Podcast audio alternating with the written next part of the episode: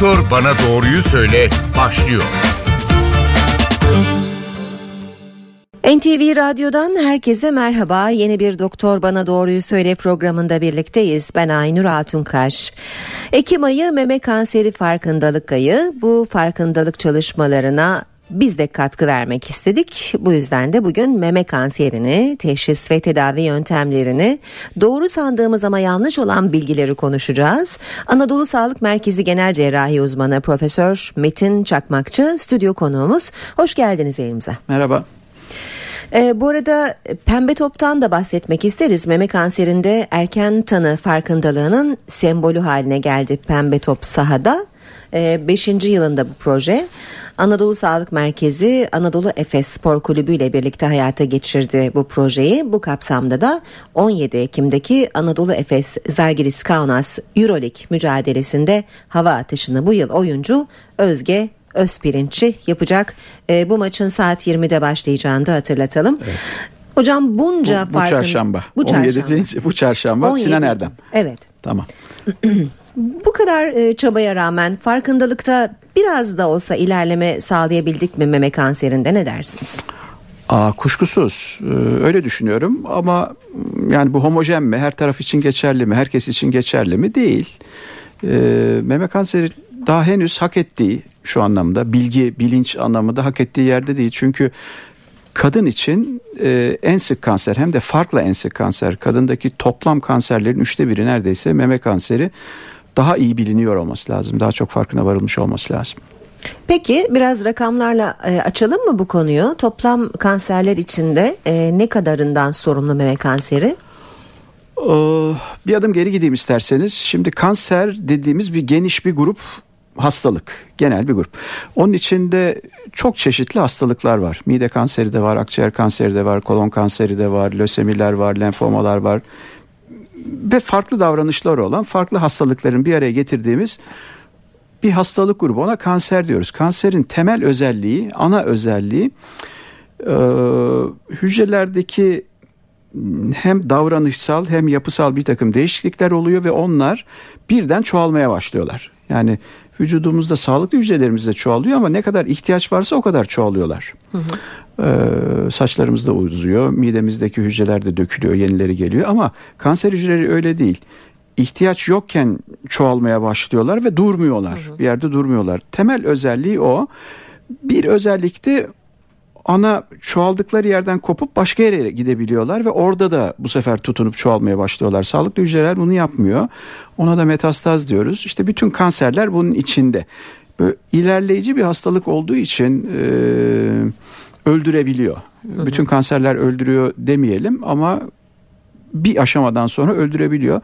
Dünyada e, yılda aşağı yukarı 170 milyon kişinin kanser hastalığı nedeniyle öldüğünü varsayıyoruz. Bu yüksek bir rakam. Yüksek evet. Ülkemizde peki meme kanseri açısından durum nedir? Ülkemizde böyle benim ulaştığım, bildiğim e, böyle şu kadar hasta vardır, bu kadar ölüyordur, bu kadar tanı konmuştur bilmiyorum. Çünkü Sağlık Bakanlığı'nın rakamları ile işte Halk Sağlığı Kurumu'nun rakamları birbirine tam uymuyor. Dünyadaki oranlar pek uymuyor ama e, şimdi e, Batı dünyasındaki oranlarla çarpıp böler isek Türkiye'de her yıl 45 bin yeni meme kanseri hastası tanıyor alıyor olması lazım. 9000 ee, 9500 kişinin de meme kanserine bağlı ölüyor olmasını varsaymak lazım. Ee, Sağlık Bakanlığı'nın rakamları bunun altında 14 bin kadın meme kanserine yakalanmıştır diye bir e, bilgi var. Umarım öyledir bilmiyorum. Ben e, dün değil önceki gün lazım oldu. Bizim alanımızdaki yani İstanbul, Kocaeli, Yalova illerindeki yaş gruplarına göre nüfus e, oranları değişiyor çünkü yaşlara göre alıp bölüp çarptım. E, bu yıl bu bölgede 3651 yeni meme kanseri hastası görmemiz lazım. Evet. Bunlar teorik bilgi tabii hı hı. ama bilmemiz gereken şey şu sık bir hastalık. Tabi aslında bu farkındalığın yani farkındalık çabalarının amacı daha doğrusu hastalığı erken teşhis etmek ve bir an önce tedaviye e, başlamak. Şimdi teşhis derken e, aklımıza hemen taramalar, tarama sıklıkları, e, elle muayene gibi e, önceden farkına varabileceğimiz e, durumlar geliyor. Bu konuda e, zaman zaman da farklı bilgiler duyuyoruz. İşte e, elle tarama elle muayene şöyle olmalı işte belli bir yaştan itibaren taramalar başlamalı diye. E, bu konuda e, bazı değişiklikler oldu mu sizin e, hastalara ya da potansiyel hastalara söylediğiniz şeylerde bir değişiklik oldu mu? Benim söylemimde olmadı ama e, taramanın temel direği mamografi. E, yani memenin filminin çekilmesi. O çok önemli çünkü e, erken bir takım değişiklikleri en sağlıklı olarak mamografide görüyorsunuz. Bir takım kireçlenmeleri ve e, dansite artışlarını orada görüyorsunuz. Bir anlamlı yaşının olması lazım mamografinin. Belli bir yaştan sonra yapılıyor olması lazım.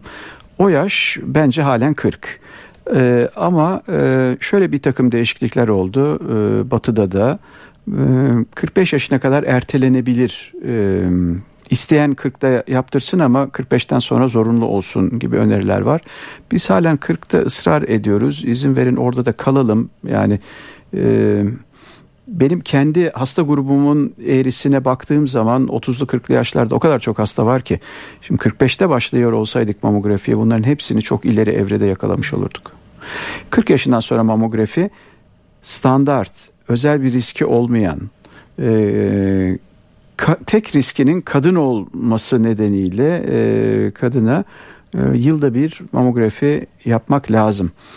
Şimdi bir de elle kendi muayene dediniz. Kadınlara kendi kendilerini muayene etmeyi artık öğretmiyoruz bir süredir. Çünkü çok kolay bir şey değil bir taraftan. Yanılmalar oluyor. E, hatta çok büyük endişelere neden oluyor. Eyvah kanser oldum diye. Bunun büyük oranda bir şey çıkmıyor altından. E, kadın memesini muayene etmek kolay değil. Bir de bir şey var orada bir bir engel var kadında kendi kendini muayene etmekten çekiniyor korkuyor işte bütün bunlarla endişe arttırmamak için üstüne gitmemek için ve verimi de çok düşük olduğu için kendi kendine muayene artık çok üstüne gitmiyoruz o hı hı. ama yılda bir bize gelsin istiyoruz özel bir ailesel riski olmayan kadınlar 40 yaşından sonra. Şöyle şeyler de oluyordur muhakkak. Ailede var, işte anne de var, anneanne de var. Belki bir kuşak öncesinde de var. E kendimizde de bir şey fark ettik bir kitle. Bir türlü o adımı atıp da gidemiyoruz galiba. Ya çok önemli bir konu o. Şimdi meme kanseri iki ayrı grup hastalık. Biri e, kişinin kendisinin hücrelerinde olan takım genetik nedenlerle oluyor. Yüzde doksanı bu. Yani 40 yaşından 45 yaşından sonra görmeye alışık olduğumuz ve sık olan meme kanseri bu. Toplam meme kanserlerinin 90-95'i bunlar bunlar. Bir değişik bir grup var meme kanseri. Yüzde beş, sekiz, belki yüzde beş, on. Onlar daha çocuk doğarken o genetik defoyla doğuyorlar. Yani anne ya da babadan e, mutant bir geni alıyorlar. Hasarlı bir geni alıyorlar ve o gendeki o hasar, o bozukluk e, çocuğun 50 yaşına geldiğinde %50 olasılıkta meme kanseri olacağını hatta başka kanserlerin yumurtalık kanseri gibi olacağını baştan bize söylettiriyor. Şimdi o ayrı bir risk grubu. O çok önemli. E, ailede bir tane meme kanseri olması önemli değil. Çünkü e, çok sık bir hastalık. Biraz önce konuştuk. E, dolayısıyla her apartmanda, her ailede bir tane bir meme kanseri olabilir. Ama İki teyzem meme kanseri, anneannem de e, ya da babaannem e, yumurtalık kanseriymiş filan böyle bir izlenim edinince bu bir takım da anahtar sözcükler var isterseniz onları söylerim sonra. Ee, Söyleyeyim. örneğin erkek meme kanseri. Şimdi erkekte meme kanseri olur mu? Olur. Kadına göre çok daha azdır ama erkek meme kanserlerinin büyük kısmı o doğuştan genetik bozuklukla ilişkilidir. Yani ailede bir erkek meme kanseri varsa, iki taraflı meme kanseri varsa, hı hı.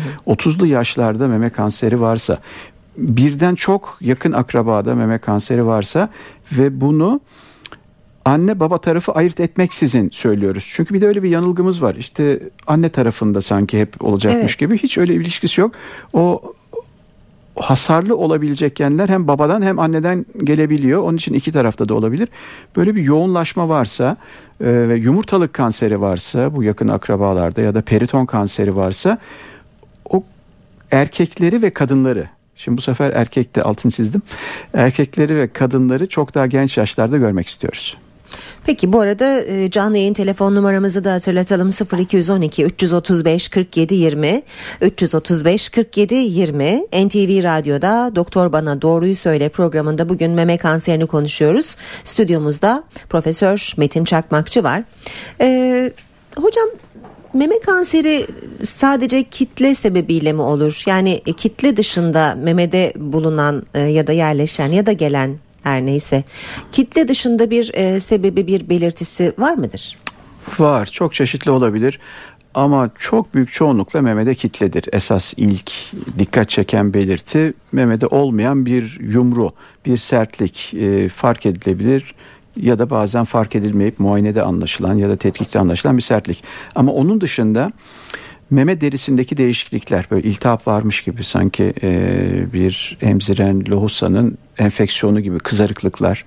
Meme başından e, durup dururken akıntı ama özellikle kanlı akıntının olması meme derisinin içeri çökmesi meme derisinin ödemlenmesi yani portakal kabuğu gibi böyle küçük e, içeri çökmelerinin olması ya da uzak metastaz da bazen anlıyoruz. Örneğin şiddetli bel ağrısıyla kemiklerdeki metastazla anlıyoruz ya da beyindeki bir takım bulgularla anlıyoruz.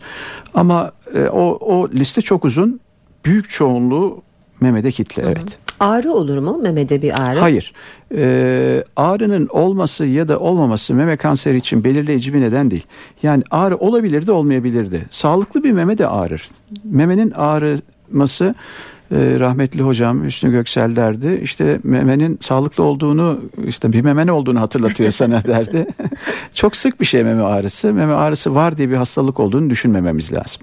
Peki ee, bize meme kanseri teşhisi kondu diyelim ee, nasıl bir süreçle karşı karşıya kalıyoruz bütün bu kanser tedavilerinde ki ilerlemeyi de e, göz önünde bulundurarak neler söylersiniz? Yani Aa, muhakkak meme e, alınması bir cerrahi. Yok yok Aa, hayır evet anladım. Ee, öyle bir şey var algı var gerçekten e, meme kanseri eşittir memenin çıkarılması yani mastektomi bütün meme. O iyice azaldı.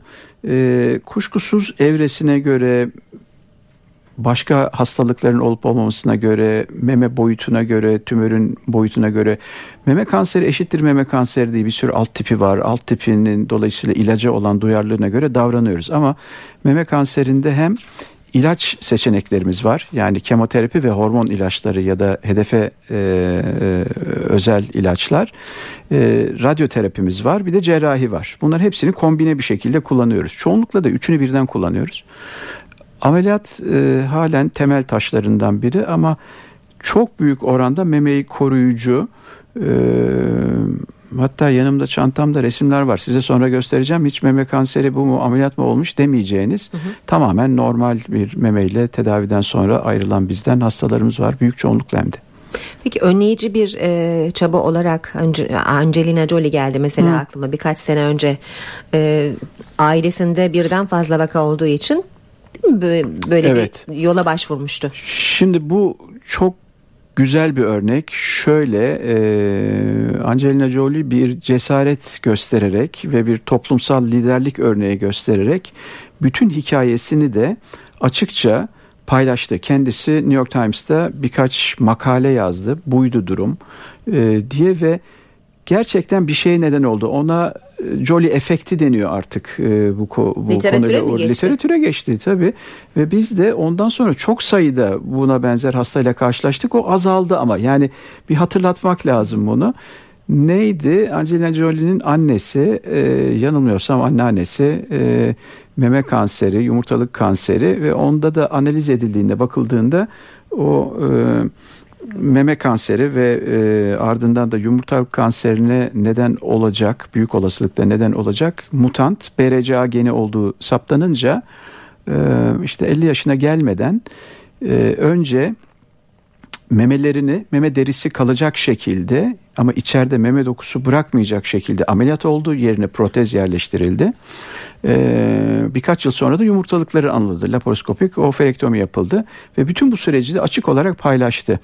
Şimdi yapılabilecek seçeneklerden biri bu. Kimler için? işte böyle yüksek riski olan Şimdi birisi size gelse dese ki yüzde elli meme kanseri olacak. %50 çok yüksek bir rakam. O riske girmezsiniz. Girilmemesi lazım. Bir şeyler yapılması lazım. İşte o kadınlara ulaşabilirsek gerçekten yararımız olabilir onlara. Umarım şu anda bizi dinliyorlardır ya da yakınları dinliyordur. Peki Umarım. Angelina Jolie'nin yaptığı şeyi bizde yapan oldu mu? Tabii. Ha ha davranış mı? Evet. Ben O cesareti gösteren Ben demek hatırlamıyorum. doğru olabilir. Ben hatırlamıyorum. Ee, meme kanseri olan e, basının tanıdığı, halkın tanıdığı insanlar meme kanserlerini e, basınla paylaştılar bir kısmı ya da başka hastalıklarını paylaştıkları gibi. Ama bu denli e, davranış değişikliğine neden olan ya da e, bilgi veren ben hatırlamıyorum. Peki e, şimdi sosyal medyadan bir soru geldi ama ondan önce telefon numaramızı hatırlatalım 0212 335 47 20 335 47 20 Profesör Metin Çakmakçı ile bugün meme kanserini meme sağlığını konuşuyoruz. E, bazen e, mamografide görünmeyen şeyler kitleler e, ya da bir takım değişiklikler ultrasonla görülebilir. E, mesela bir dinleyicimiz de böyle olmuş. Doğru. Ee, doğru. Çok sık mı karşılaşılır böyle bir durumla? Şimdi aslında orada bir saç ayağı var. Demin mamografi deyince e, gerçekten en önemlisi mamografi ama biz hiçbir zaman tek başına mamografiyle yetinmiyoruz. Üç şey birlikte yapmak lazım. Tercihen de aynı zamanda yapmak lazım. Çünkü birbirini tamamlıyor. Mamografi artı ultrasonografi artı muayene. Memenin bir profesyonel tarafından muayenesi. Şart mı? İmkan yoksa mamografi tek başına büyük oranda tanı koyduruyor ama mamografi bütün meme kanserlerini görmüyor maalesef. Ee, ama yanına bir de ultrasonografi yaparsanız bir de muayene ederseniz o oranını çok küçültüyorsunuz. Doğru o. Ee, e, hastamızın verdiği bilgi. Ama tek başına şuradan başlayayım. Mamografiden bir grup kadın kaçıyor. Ee, işte komprese ediliyor, baskı Evet, uygulanıyor, ağrı yapıyor, duyuluyor ama yani bu çok geçici bir, bir 5 dakikalık 10 dakikalık şey. Mamografi yaptırmayayım onun yerine ultrasonografi yaptırayım diyen bir büyük e, grupla karşılaşıyoruz. O, o doğru değil, o yetmiyor. Mamografi yapmadan yalnızca ultrasonografiyle meme kanserlerinin büyük bir kısmını atlayabilirsiniz. O zaman dediğiniz gibi bu üç sac ayağı Birlikte olan- yapmak lazım. Peki. Bir süreç. Ee, süreç derken tedavi süreciyle devam edelim dilerseniz. Şimdi akıllı e, kanser tedavileri de var. Meme kanseri tedavisinde de bu yöntemlere başvuruluyor mu? Akıllı ilaçlar kişiye özel tedaviler. Tabii muhtemelen de sık başvurduğumuz, çok sık en belki de en sık e, onkolog arkadaşların hastalıkları içerisinde başvurdukları memedir. Meme kanserlerini hücrelerinin üzerindeki reseptörlere göre artık tiplere ayırıyoruz. Bize patolojiden rapor geldiğinde meme kanseridir diye bir rapor gelmiyor. Nedir tipi? Hatta hangi oranlarda, hangi reseptörler var onlarla bir- birlikte bir bilgi geliyor. Onlar da o tümörün ilacı olan duyarlılığını bir yerde belirliyor. Çünkü o sizin söylediğiniz e, hedefe yönelik ilaçlar o reseptörler o özellikler varsa tümörün üzerinde onlara çok etkili ve yani neredeyse eritiyor e, tümörü hızlı bir şekilde ama onlar yoksa ve bu ilaçları verdiğinizde de hiç etkisi olmuyor. Dolayısıyla o tetkikleri de doğru yapıp tümörün özelliklerini bilmek lazım. Ee, bazı hani girişte söyledik ya doğru zannettiğimiz ama aslında yanlış olan e, bazı bilgiler vardı. Biraz onları da açabiliriz belki. Ee, örneğin e, ham, anne olmak, e, emzirmek bunların bir etkisi var mı kansere yakalanmada? Şimdi hem var hem yok. Ee, biraz uzun konuşayım. mı? Tabii. Şimdi Amacımız me- aydınlatmak çünkü kadınları. me- meme kanseriyle ilgili nedenini bilmiyoruz. Yani meme kanseri bir şey yapayım da meme kanseri olmayayım. Böyle bir yöntem yok. Bunu bir silelim, bunu, geçelim. Ee, değiştiremeyeceğimiz meme kanserine yol açan nedenler var. Bunların başında kadın olmak geliyor. Şimdi evet onunla kadınlar yaşayacak. Yani kadın kadın, kadın iseniz e, kanser olacaksanız yüzde otuz meme kanseri olacaksınız. Yani kanserler içerisinde kadın olmak, yaşlanmak çünkü yaşla birlikte olasılık artıyor. Ee, eğer bir kalıtımsal mutasyonla doğduysanız o mutasyona sahip olmak, ailede birden çok meme kanserinin olması. Ee, Şimdi bunların içerisine çok küçük bir puanla çarpanla şey de giriyor. E, emzirmek giriyor. Gerçekten emzirince toplumsal veri bunlar. Yani kişiyi çok ilgilendirmiyor. Onun benim riskim yok. Şu, şunun için böyle anlatmaya çalışıyorum onu. Ben çok uzun emzirdim. Dolayısıyla meme kanseri olmam gibi bir yalancı bilgi ya da bir rahatlık olmaması gerekiyor. Emziren, uzun emziren kadın da meme kanseri olur ama 10 bin kadına baktığınızda olasılık olarak rakamsal olarak risk olarak biraz daha düşük. Keza e, menstruasyon yaşıyla işte erken e, menstruasyonların başlamak onların da bir miktar etkisi var ama kadın için bunlar fark etmiyor. Yani ona güvenerek ya da oradan dolayı endişe ederek meme kanseri olasılığının arttığını ya da azaldığını düşünmemek lazım. Bunlar değiştiremeyeceğimiz özellikler. Bunların hiçbirini elinizde değil. Dolayısıyla belli bir risk var. Başka bir grup risk var. Biraz manipüle etme şansınızın olduğu. O da sağlıklı yaşamakla ilgili. Ee, örneğin biliyoruz ki e, e, menopoz sonrası şişmanlık meme kanseri riskini bir miktar arttırıyor. Onun için işte kilo almamaya çalışmak lazım. Aşırı alkol tüketimi meme kanseri oranlarını bir miktar arttırıyor. Ona dikkat etmek lazım. Hareketsiz yaşam. Fizik aktivite çok önemli. Ee, hareketsizlik hareketsizlik başka pek çok hastalık gibi meme kanseri riskini bir miktar arttırıyor. Ee, menopoz sonrası özellikle menopoz sonrası uzun süreli hormon kullanımı eskiden kullanılırdı. Şimdi artık kadın doğumcu arkadaşlar da çok kısa süre kullanıyorlar. İşte iyi geliyor bana diye uzatmamak gerekiyor. Bunlar bir miktar riskinizi azaltabileceğiniz şeyler ama ben ailemde yok, şişman değilim, sigara da içmiyorum, ee, işte her günde yarım saat koşuyorum, meme kanseri olabilirsiniz. Ama elinizden geleni hiç değilse yapmış olduğunuzu bilirsiniz. Evet. Çok önemli bilgiler bunlar. Bir yanlış anlaşılan durum daha olabilir belki diye sorayım. Mamografinin bazen kanser oluşuna etkisi olduğu söylenir. Hayır. hayır, hayır. Ee, e, şimdi mamografi evet bir e, röntgen ışını veriyoruz sonuçta. Çok küçük bu modern mamografi cihazları eski 1960'larda durum biraz değişikti ama modern e, mamografi e, makineleri o kadar düşük bir e, radyasyonda bunu yapıyor ki hesaplara göre o bir uçak yolculuğu buradan iki saatlik bir Avrupa'ya gittiğiniz bir uçak yolculuğu dozunda e, ama karşısında onun riski yok diye kabul ediyoruz. E, onun karşılığındaki kazanç o kadar oransız ki yani kanser olacağım diye mamografi yapmamak böyle şey gibi fıkra gibi oluyor. Asla lütfen mamografinin hiçbir zararı yok. E, böyle yine yanlış bilinen bir şeyler var söyleyeyim mi bilmiyorum ama Tabii insanların kulağında lütfen. kalıyor sonra biz de rahatsız oluyoruz. Ee, böyle deodoranlar kanser yapıyor diye. Ya yok öyle bir şey. Nereden çıkar bu? Ama dünyadaki en büyük hoaxlardan bir tanesidir bu. Yalnız Türkiye'de değil. Deodoranlar meme kanseri yapıyor. Hiçbir ilişkisi yok. Ya da balenli sütyen kullanmak meme kanseri. Hiçbir ilişkisi yok.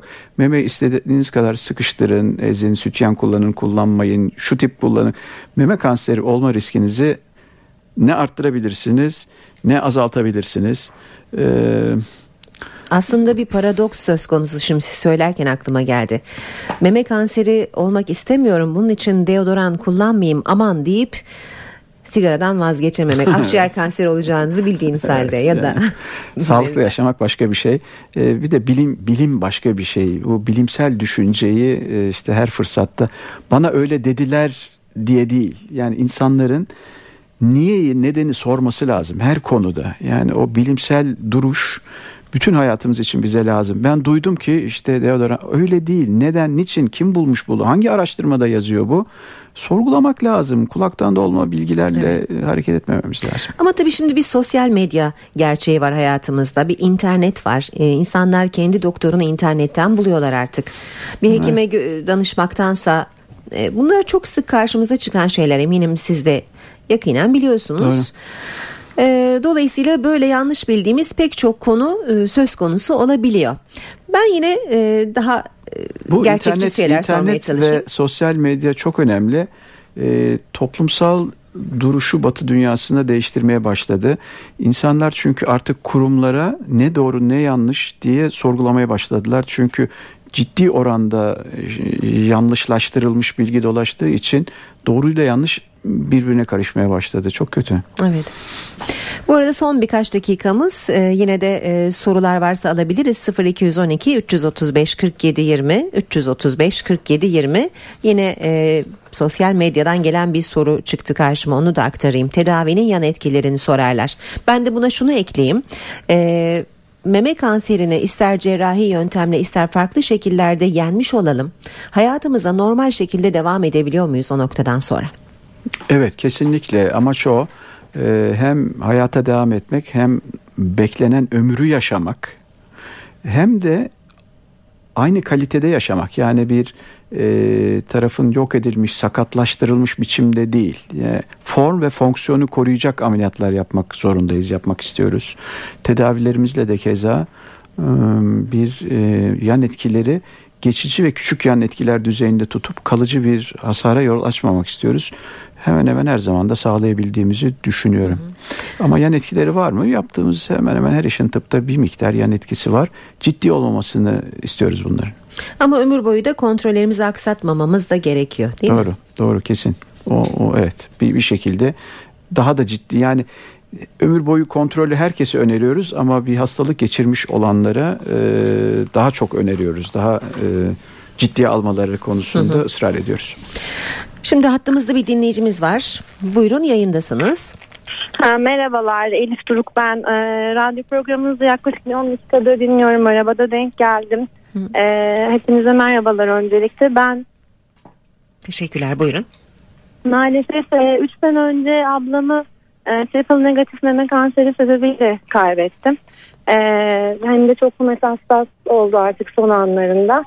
E, bizler e, süreci yaşarken de kanseri öğrendik aslında. Öncesinde maalesef her ne kadar toplumsal bir takım farkındalık e, çalışmaları veya sosyal medya itibariyle şeyler yapılsa da bunların çok hani farkında olamıyoruz. E, hep e, süreci yaşarken maalesef hem tedavi kısmını hem alternatif tedavileri e, öğrenebiliyoruz. Şimdi merak ettiğim konu çok acılı bir süreç yaşadık aslında ama bugün tekrar Allah korusun başımıza gelse ya da şu an çok yakın e, çevremizde hep duyuyoruz kanserin neredeyse girmediği aile kalmadı.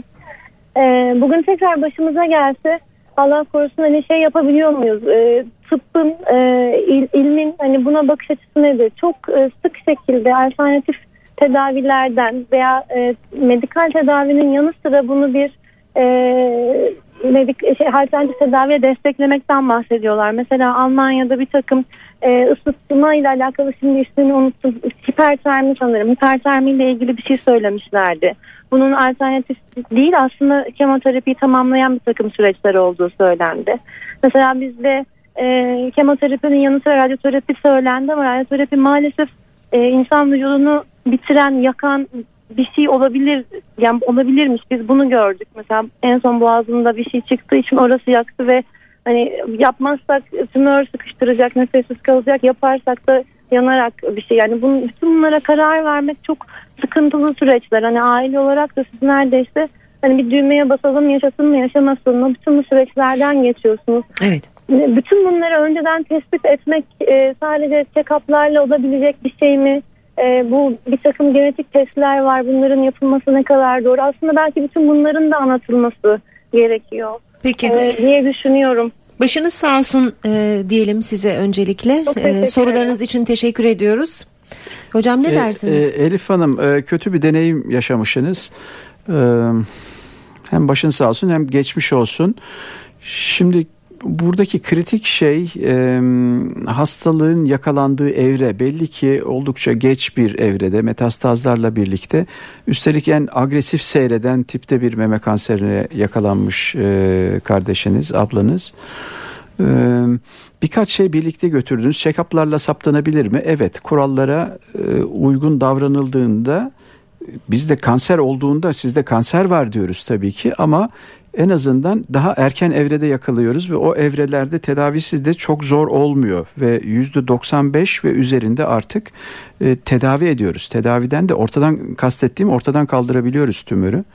Şimdi siz bir şey yapmalı mısınız? Biraz bunu radyoda konuşmayalım ama e, biraz ablanızın kanser olduğu yaşa e, bağlı, başka hastalıkların ailede olup olmamasına bağlı. Sizin meme kontrolünüz ya da sizin e, kardeşleriniz varsa e, daha erken yaşta başlamasına ve farklı yöntemler kullanılmasına e, neden oluyor.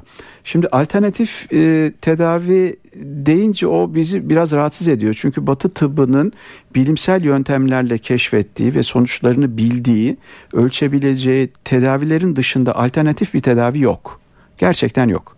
E, tamamlayıcı derseniz tamam.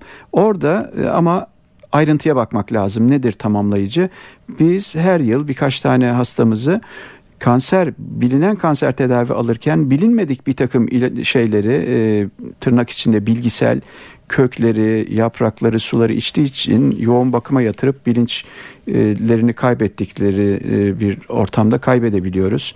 Yani o da kendi başına bir riskli bir süreç ama tamamlayıcı şeyleri konuşmak uygun olur. Alternatifi değil ama.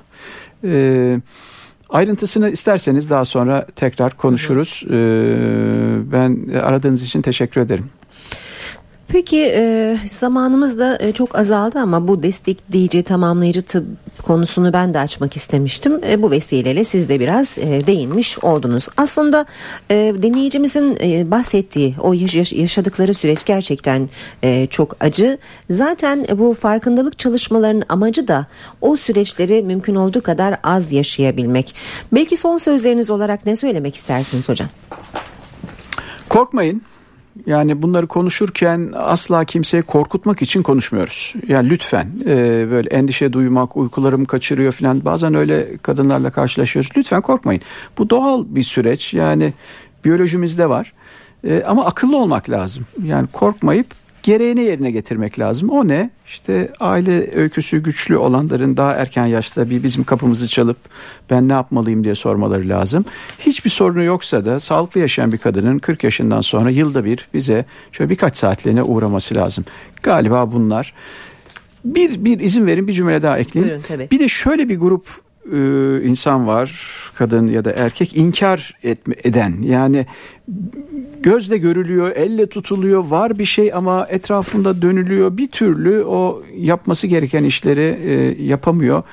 Lütfen onlar da o havuzun etrafında dönüp durmamak lazım havuzu atlamak lazım bazen. Bildiğiniz fark ettiğiniz bir sorun varsa da oyalanmayın gelin yani yoksa yok varsa var neyse ama gereğini yapmak lazım. Teşekkür ederim ağırladığınız için. Rica ederim. Şunu da hatırlatın ama siz hatırlatın hatta. 17 Ekim çarşamba akşamı oynanacak maçtan söz edelim mi? Evet e, bu çarşamba akşamı saat 8'de e, Sinan Erdem Spor Salonu'nda Anadolu Efes'in e, Zagiris Kaunas'ın bir Euroleague maçı var. Bu maçın ana teması Pembe Top sahada e, tanınmış bir e, kişi e, ilk Özge atışı peki. ilk atışı yapacak. Başta E, söylemiştik o yüzden tamam, tekrar Peki ben biraz böyle aman ha söyleme diyorlar bazen.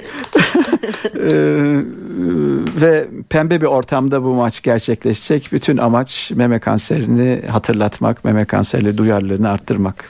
Peki tekrar teşekkür ediyoruz konuk olduğunuz için. Sağ olun. Anadolu Sağlık Merkezi'nden genel cerrahi uzmanı Profesör Metin Çakmakçı ile bugün meme sağlığını, meme kanserini, teşhis ve tedavi yöntemlerini konuştuk. Yeni bir programda buluşmak üzere, hoşçakalın.